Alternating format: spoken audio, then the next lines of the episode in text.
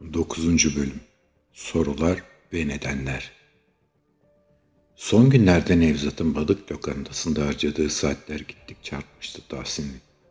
Her geldiğinde illaki bir şeyler yiyip içtiğinden uzun süredir düşürdüğü alkol eşiği de tekrar yükselmiş ve düzenli içtiği, hatta alkolik olarak nitelendirilebileceği dönemlerdeki eşiğe geri dönmüştü. Bunları düşünürken Yine rakı balık ikilisine dadanmıştı midesi. Etrafına bakındı. Lokantada incin top oynuyordu. Nevzat'ın bu kadar az iş yaparken nasıl olup da lokantayı ayakta tuttuğuna kafa yoracak olduysa da düşüneceği daha büyük sorunlar vardı.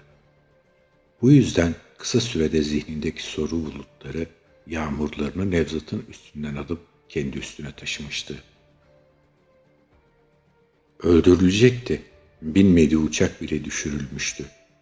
Üstüne üstlük takip edildiği ve uçağa binmediği anlaşıldığı halde amaç ne olabilir diye kafa patlatırken tek bulduğu sonuç gözdağı veriliyor olma ihtimaliydi. Bunu makul olarak karşısında oturmuş, sigara tüttürüp onunla aynı sorunlara kafa patlatan Nevzat'ı açtı. Tüttürdüğü sigarasını parmakların arasına alıp ezmeye başladı Nevzat. Gözleri parlamıştı. En doğru cevap bu olabilir Tahsin diye omurdandı. Lokantanın kapısı açılınca ikisi de kapıya baktılar. Gelenler tanıdıktı. Asuman ve Necip. Klasik geçmiş olsun, ucuz atlatmışsın faslı geçildikten sonra masa donatıldı. Asuman da mutfağa geçip Nevzat'a yardım etmeye başlamıştı. Sofraya oturulduğunda Nevzat salata işaret etti. Bu lokantada ilk kez benim haricinde birisi bir şey yaptı. O da bu salata. Ekip görüşürken Necip, Tahsin'in de aklındaki soruyu dile getirdi. Abi, her şey iyi güzel de bu lokanta çok iş yapmıyor. Kışa giriyoruz ondandır diyeceğim ama sanırım yazın da fazla iş yok gibi. Sen niye yapıyorsun bu işi? Yemeklerin çok güzel. Balıklar da hep taze ama sen benim sormak istediğim şeyi anladın sanırım. Sözü bittikten sonra mahcup bir şekilde tabağındaki balığı tırtıklamaya başlamıştı. Nevzat gülerek rakısından birkaç yudum aldı. Önündeki mezelere çatalını daldırıp biraz atıştırdıktan sonra söze girdi. Burası yazında kışında hemen hemen hiç iş yapmaz Necip. Çoğu zaman tek başıma yemek yemişliğim vardır burada. Bu işi para için yaparsan hiç keyif alamazsın. Mekan babamındı. Haliyle kira falan vermiyorum. Öyle olsa para derdine düşerdim belki. He, niye bu kadar dertsizsin, yaşam buradan mı ibaret diye soracak olursan da... Duraksadı Nevzat. Uzun bir süre duraksadı hem de. Bardağındaki tüm rakıyı içecek kadar uzun bir süre duraksadı. Düşünüyordu. Neyi, nasıl ifade edeceğini düşünüyor olmalıydı. Veya düşündüğünün ne kadarını. Evet, yok. Burasının dışında bir yerin, dışarıdaki dünyanın, akıp giden hayatın pek önemi yok. Ben burayı babamla birlikte yapmıştım. Çok küçüktüm. Sonra ben polis oldum. O hiç istemedi. Komünistti bir de. Hem onun siyasi geçmişi yüzünden zorluk çekerim diye hem de zaten polislere karşı olumsuz duyguları var diye istemedi. Zar zor ikna ettim. İçlerinde iyi insanlar olmazsa bir grubu kendi safına çekemeyeceğini söyledim. Sonra ne oldu? Sonra ben de kötü oldum. Duraksadı tekrar. Netice olarak Necip kardeş, babama bir vefa borcum var. Onu büyük bir hayal kırıklığına uğrattığım için bir gün, belki bir gün, beni affeder diye umarak kendimi buraya adadım. Hiç geliyor mu peki abi babam buraya? diye sordu Necip. Yok, çünkü kendisi yedi yıl önce vefat etti. Masaya sessizlik ve soğukluk çökmüştü. Nasıl bir vicdan azabıydı ki Yedi yıl önce kaybettiği babasını mutlu edebilmek için hala borcunu ödüyordu. Ne yapmış olabilirdi? Tahsin'in hayal meyal hatırladığı birkaç şey vardı. Nevzat'la daha tanışmadıkları dönemde kendi kulağına kadar gelen bazı iddialar. Zira Tahsin İstanbul'a tayin olduktan dört ay sonra Nevzat emekli olmuştu. Bunun ilk iki ayında kulağına gelen dedikodulara rağmen bir gün çay ocağından çay alırken Nevzat'la tanışmış ve diyaloğunu sürdürmüştü Tahsin. Ancak üstünden yıllar geçtiği için konunun ne olduğunu hiç hatırlamıyordu. Tatsız günlerdi, tatsız mevzulardı. Hatırladığı tek şey buydu. Tekrar hatırlamaya ve hatırlatmaya gerek yoktu. Tahsin bunları düşünürken Nevzat da usta işi bir şekilde konuyu başka yöne çekmişti. Tahsin'in kaçırdığı uçağı Necip ve Asuman önce hikayenin tamamını dinlediler. Sonra da Tahsin'in aklındakileri. Necip Çavucak ikna olmuş ama Asuman'ın kafasında farklı ihtimaller belirmişe benziyordu. Yiyip içmeye, bir yandan durumun ciddiyetinden bahsetmeye devam ettiler. İki saat böyle devam etti. Tahsin birkaç kez peşindeki adamı nasıl atlattığını anlattı. Bu süreçte Asuman masadaki diğer üç kişinin aksine pek konuşmayıp düşünmeyi sürdürdü. Tahsin'in dikkatinden kaçmamıştı bu husus ve aklındaki fikrin cazibeli parlaklığı sönükleşmişti. En sonunda masadan yemekler kalkıp sadece rakı bardakları kaldıktan sonra Asuman yaslandı sandalyesine ve söze girdi. Bence yanıldığınız bir nokta var. Nevzat ve Necip şaşkınca bakarken Tahsin, bu kadına güvenmesi gerektiği sile dolup taşıyordu. Saatlerdir kafa patlattığını kendi gözleriyle görmüştü. Adam Adana'da bir çanta bırakacağını söylemiş. Adana'da olduğunu, orada yaşadığını söylememiş ki. Yani diye sordu Necip. Yanisi bence komiserimin kaçırdığı uçakta o adamda vardı. Kaza olayı ise çoktan tertiplenmişti. Komiserim uçağı kaçırsa da o uçak kaza yapacaktı. Çünkü onlar için tehlike arz eden sadece siz değildiniz komiserim. Tahsin de sandalyesinde geri yaslanıp düşünmeye başladı. Bu ihtimal nasıl olup da atlamıştı? Kendisine kızarken tekrar masadaki konuşmaya odaklanmaya çalıştı. Necip ve Nevzat da bu ihtimali mantıklı bulmuştu. Saatler geç olduğunda hepsi bu hususta hemfikir olmuş ve attıkları adımlar konusunda daha sessiz, daha derinden ilerleme kararı almıştı. Sonra rakılarını doldururken Necip, Asuman'ın sesinin çok güzel olduğunu iddia etti. Asuman, masadakilerin ısrarlarına dayanamayarak bir şarkı söylemeyi kabul etti. Öksürerek, numaradan boğazını temizleyerek bir şarkıya giriş yaptı ve Tahsin'i o lokantadan alıp binlerce kilometre uzaktaki bir yere götürdü. 10. Bölüm Yolcu Listesi Sabah alarmla uyanan Tahsin bezgin bir hareketle uzanıp saatin pimine basar ve alarm sesini susturur. Bir önceki gece Nevzat'ın lokantasında Asuman, Necip ve Nevzat'la birlikte bindiği uçağın neden düşürüldüğüne dair kafa patlatmışlardı. Alkolün, yorgunluğun ve stresin etkisiyle çok uyuma ihtimalini göz önüne alarak sabah için alarm kurmuştu Tahsin. Asuman'ın Nevzat'ın lokantasını öne sürdüğü fikri beğenmiş olan ekip, gün içinde araştırma yaparak akşam tekrar lokantada buluşmayı kabul etmişti. Tahsin'in Adana'da buluşacağı adamın düşen uçakta olup olmadığını düşünüyorlardı. Bu düşünce Asuman'ın ağzından çıktığı andan beri çok mantıklı gelmişti hepsine. Adamla konuştuğu anı hatırladı komiser. Benim adama X deyip geçin. Çip projesini finanse eden ekipten birisiyim kısaca. Yıllardır atılan bütün adımlar belge olarak var bende. İnanıp inanmamak sizin elinizde. Tahsin, Tahsin bir yandan düşünürken bir yandan ayağa kalkmış ve lavaboda dişlerini fırçalamaya başlamıştı bir de. Aynadaki aksine bakarken kafasındaki ihtimalleri geçiriyordu. Yıllardır yapılan bir deney ve bu deney finansör olan bir ekip. Demek ki güçlü ve zengin adamlardan oluşan minik bir ordu var. Ordu birden duraksadı. Emniyetin içinde böylesi bir deneye destek çıkan bir güruh varsa ordunun içinde de olmalıydı. Lojistik destek sadece emniyet birimiyle sağlanamazdı. Beyni çatlayacak gibiydi. Eliyle şakaklarını kavramışken aynadaki aksiyle göz göze geldi.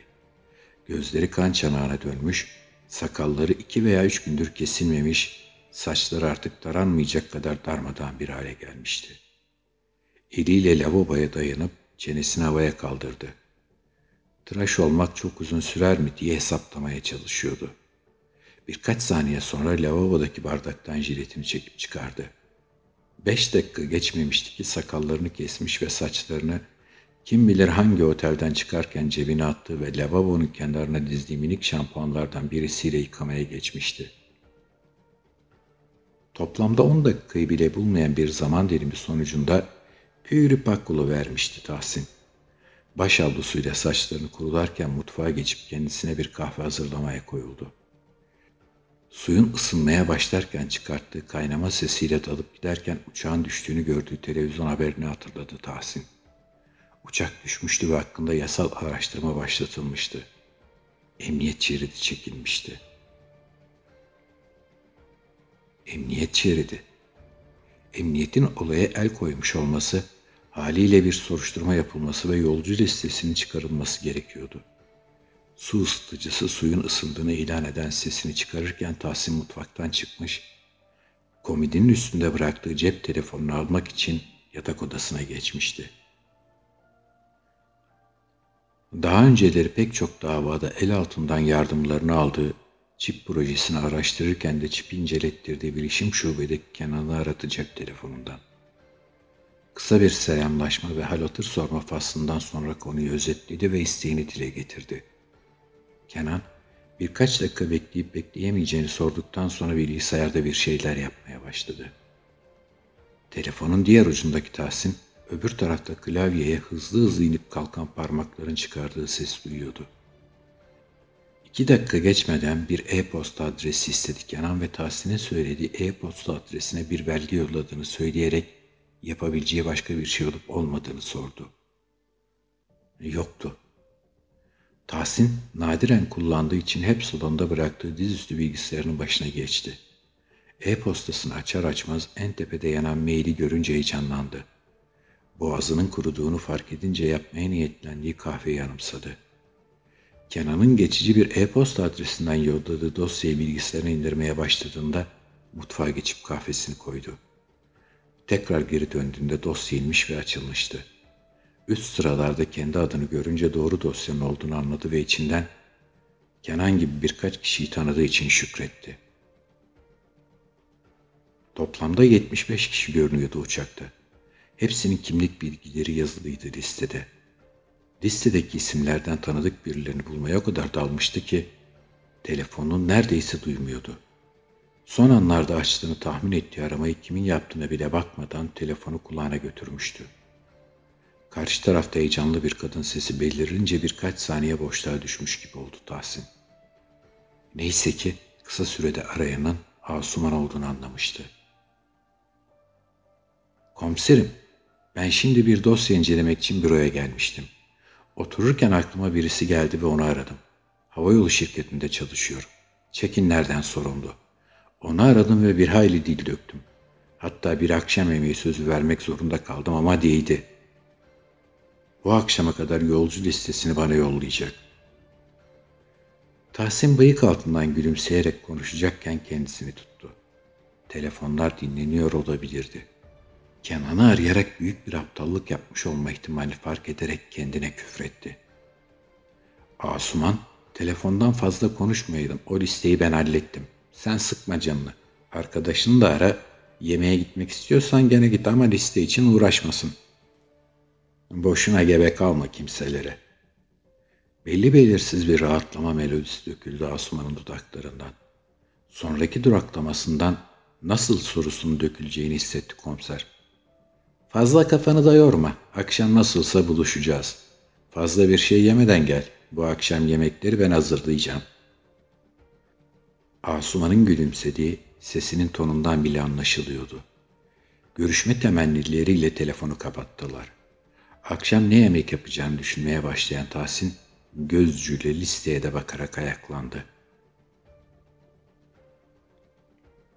Sekiz saat sonra.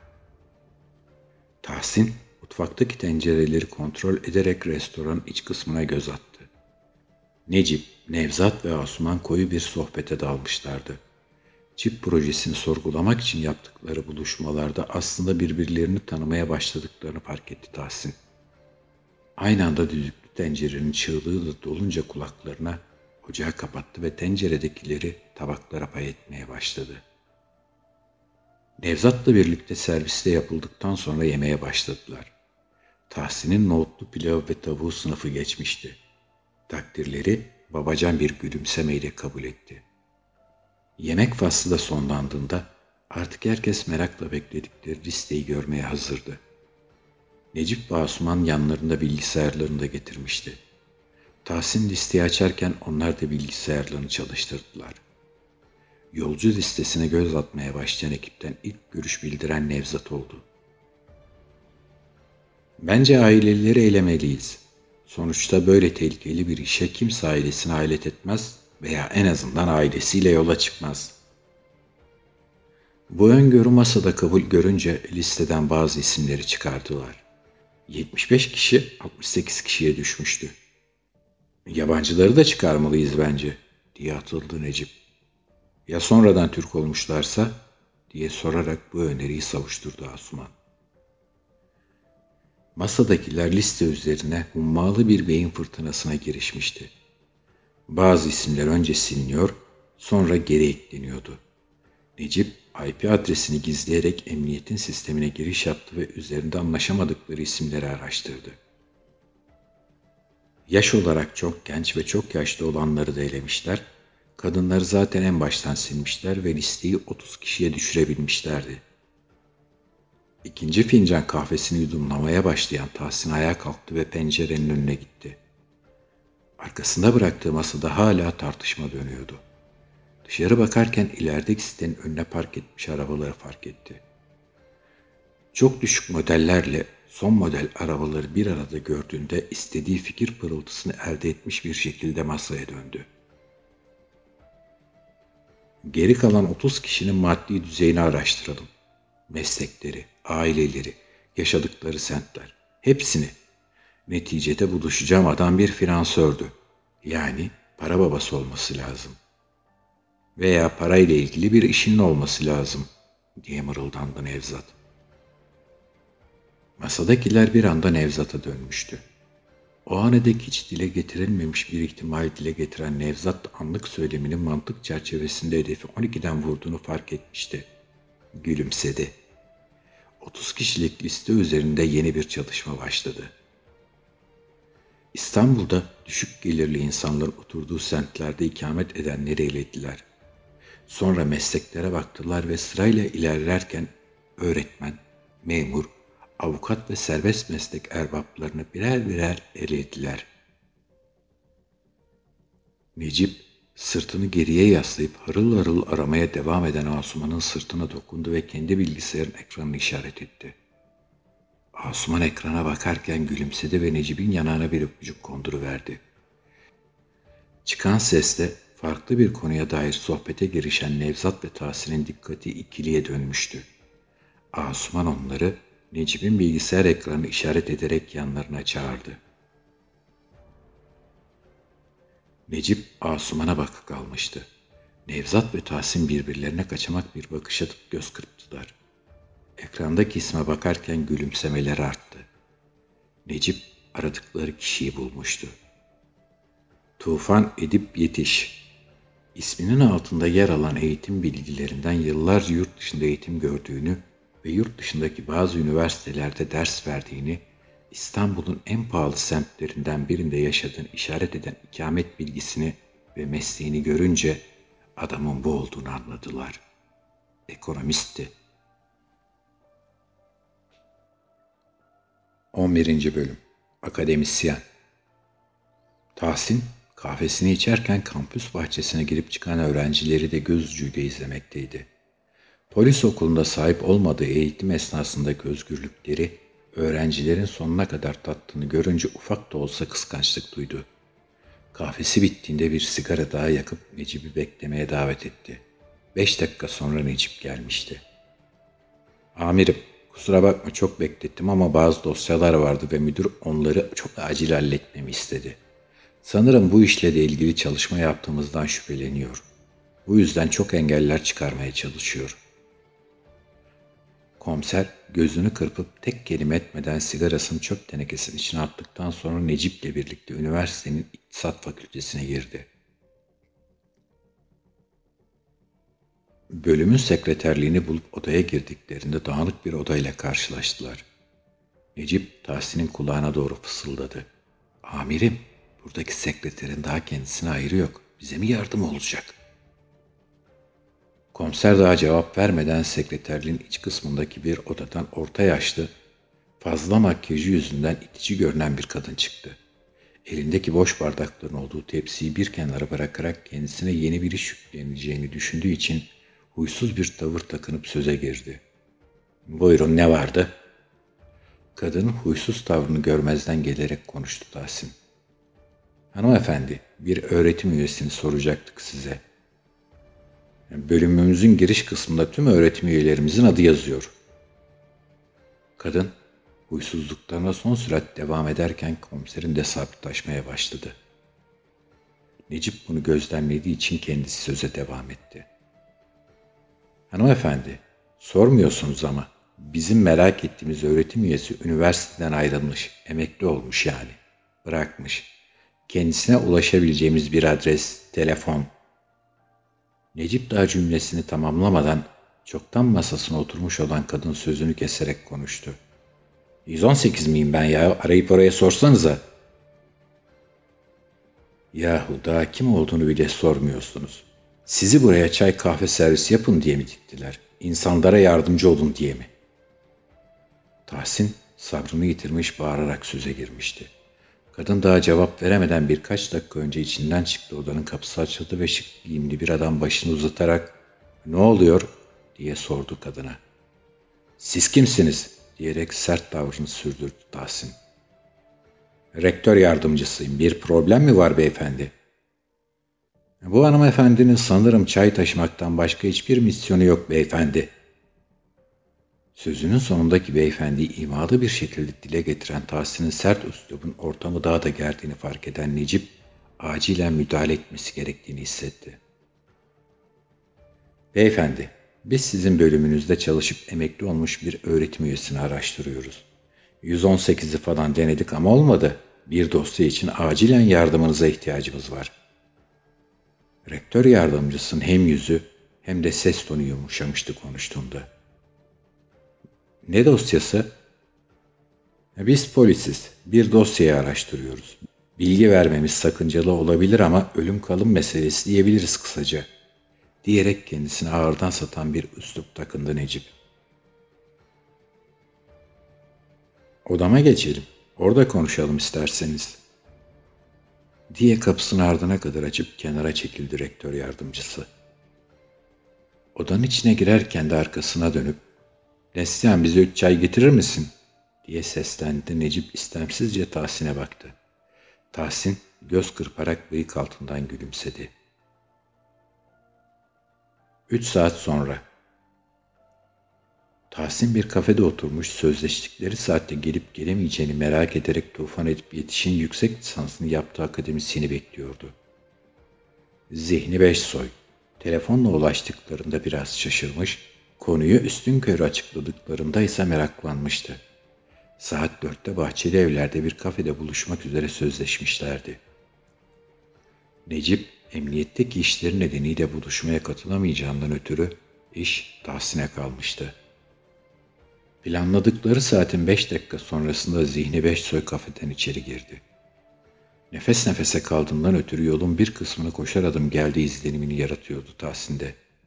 Telefonda söylediği gibi mavi bir gömlek, gri bir kravat ve siyah bir ceket giymişti. Komiser elini hafifçe kaldırdı. Zihni beş soy onu gördüğünde tedirgin bir gülümseme takınarak yanına geldi.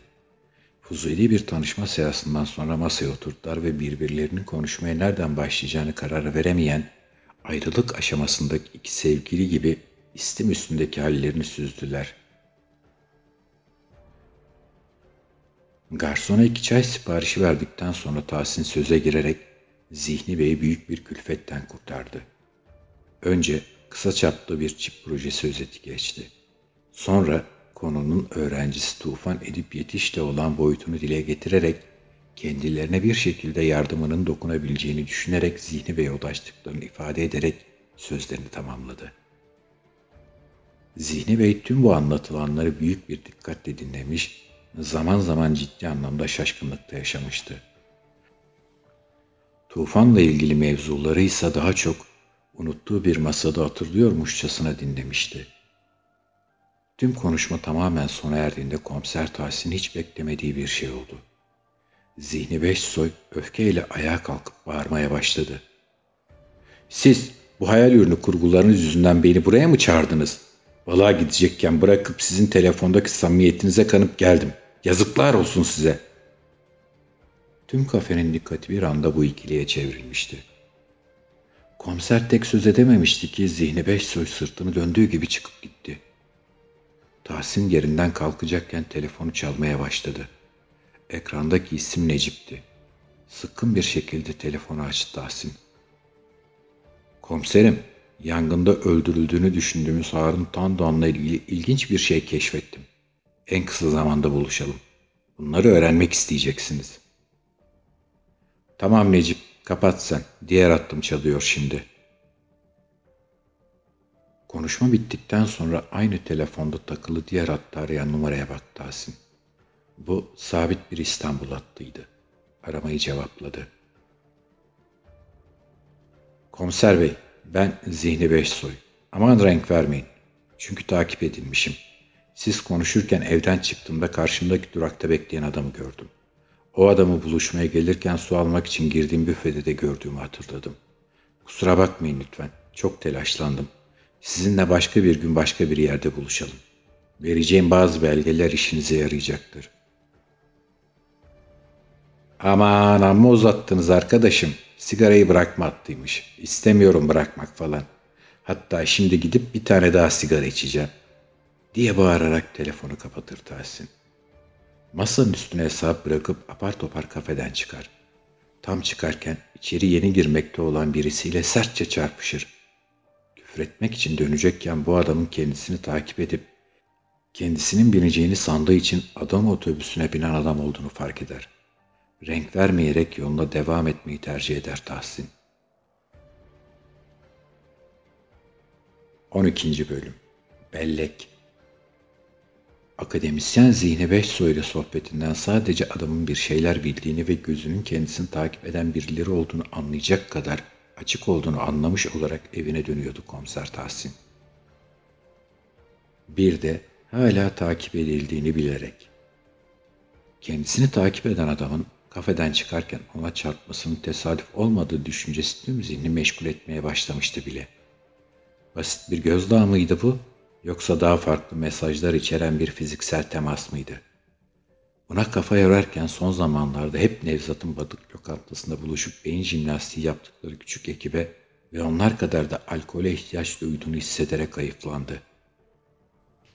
Emniyetten süresiz izne çıkarılalı şunun şurasında kaç gün olmuştu ki emekli moduna girmişti hemencecik. Mesleği bırakması için vücudunun kendisine verdiği bir sinyalse bile bu sinyali es geçmeyi tercih edecekti doğal olarak. Belki bir süre İstanbul'dan uzaklaşmalıydı.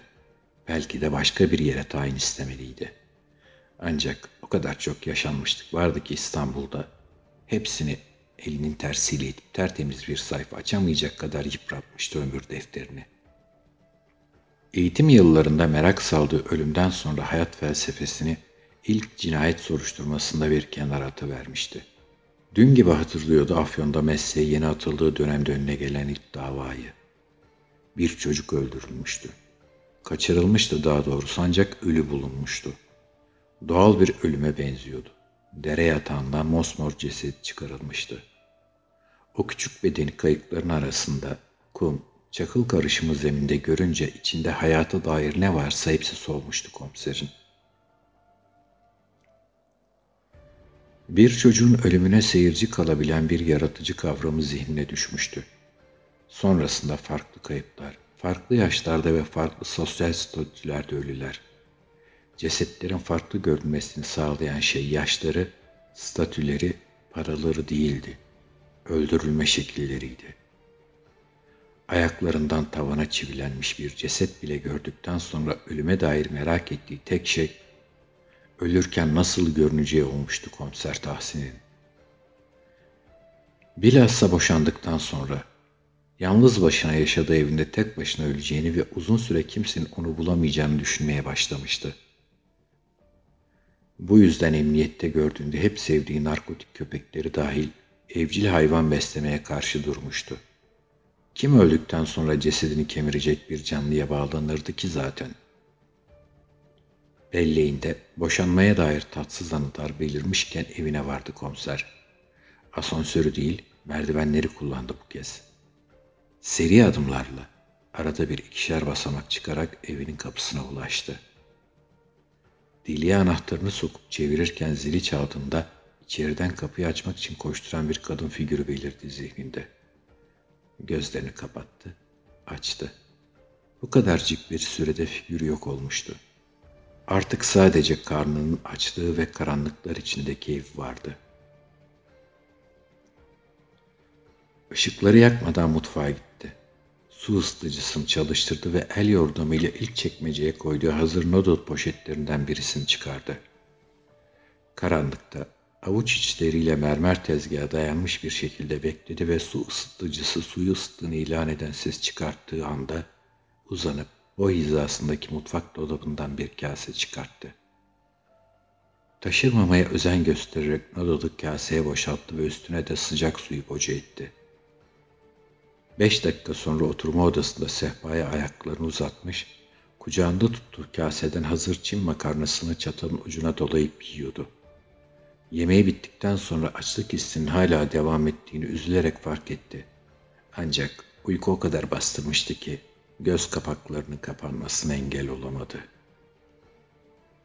Anlamsız, kabus olarak adledilmeyecek kadar basit ama basit olarak da sınıflandırılmayacak kadar rahatsız edici bir dizi rüyanın koynundan huzursuzca uyuklarken telefonu çalınca uyanıverdi komiser Tahsin. Kucağında unuttuğu kase komiser kanepeden ayaklandığında büyük bir gürültüyle yere düşerek kendisini anımsattı. Bir küfür savurarak telefonun sesinin geldiği yer aramaya başladı. O da hala karanlık içindeydi. Haliyle daha sabah olmadığı belliydi. Karanlığa da bir küfür savurarak telefonu en son ceketinin cebine koyduğunu hatırladı. Ceketin hala üstünde olduğunu fark etmesi de bir dakika kadar sürmüştü. Fark edince bir küfür daha savurarak elini ceketin iç cebine götürdü. Telefonu çekip çıkarırken eline bir şey değmiş ve telefonla birlikte çıkıp yere düşmüştü. Ne olduğunu bilmiyordu. O an telefona bakıp Necip'in aradığını görünce de cebinden bir şeyin çıktığını unutmuştu. Komiserim nasılsınız? Açmadığınızda korktum biraz. Bir şeyiniz yok değil mi? Uykudan yeni kalkan insanlar özgü birkaç saniyelik gecikme sonrası Necip'in sözlerini algılayabilmişti komiser Tahsin. İyiyim iyiyim. Sadece bir şeyden eminiz artık. İzleniyorum. Üstelik konuştuğum insanlar da izleniyor. Sen bile izleniyor olabilirsin. Necip kesik ama ciddi bir kahkaha attı. Komiserim, beni niye takip etsinler? Dava resmi olarak bitti. Sizin davayı kovaladığınızı bilen birileri evet, sizi takip edebilir ama beni... Necip konuşurken Tahsin karanlık oturma odasında ilerleyip cama gitmişti. Perdeyi aralayıp dışarıya baktı. Konuşmaya devam etti. Necip, oturma odandaysan gidip perdeyi bir aralar mısın? Birkaç saniye sonra bu komutun gerçekleştiğine dair tepki geldi Necip'ten. Birkaç sokak lambası ileride şöyle camları karartılmış ve sanki içinde kimse yokmuş gibi görünen ama her an yola çıkmaya hazır bir görüntü içinde yani en yakın park halindeki araçtan en az iki araçlık mesafede duran bir araba yok mu yani? Necip duraksamıştı. Bende de aynısı var. Oradan biliyorum. Sıkma canını. Yaşamını tehdit etmezler ama can sıkarlar. Evinde ciddi bir şeyler bulundurma. Bu konuları da telefonda pek konuşmuyordum. Yarın sabah buluşuruz gözüm. Vedalaşıp telefonu kapattıklarında Tahsin uykuya tekrar dönme planlarıyla oturma odasından çıkmak üzere yürüyordu ki karanlık odada ayağı yerdeki bir şeyin üstüne denk gelince şiddetle sızlamıştı.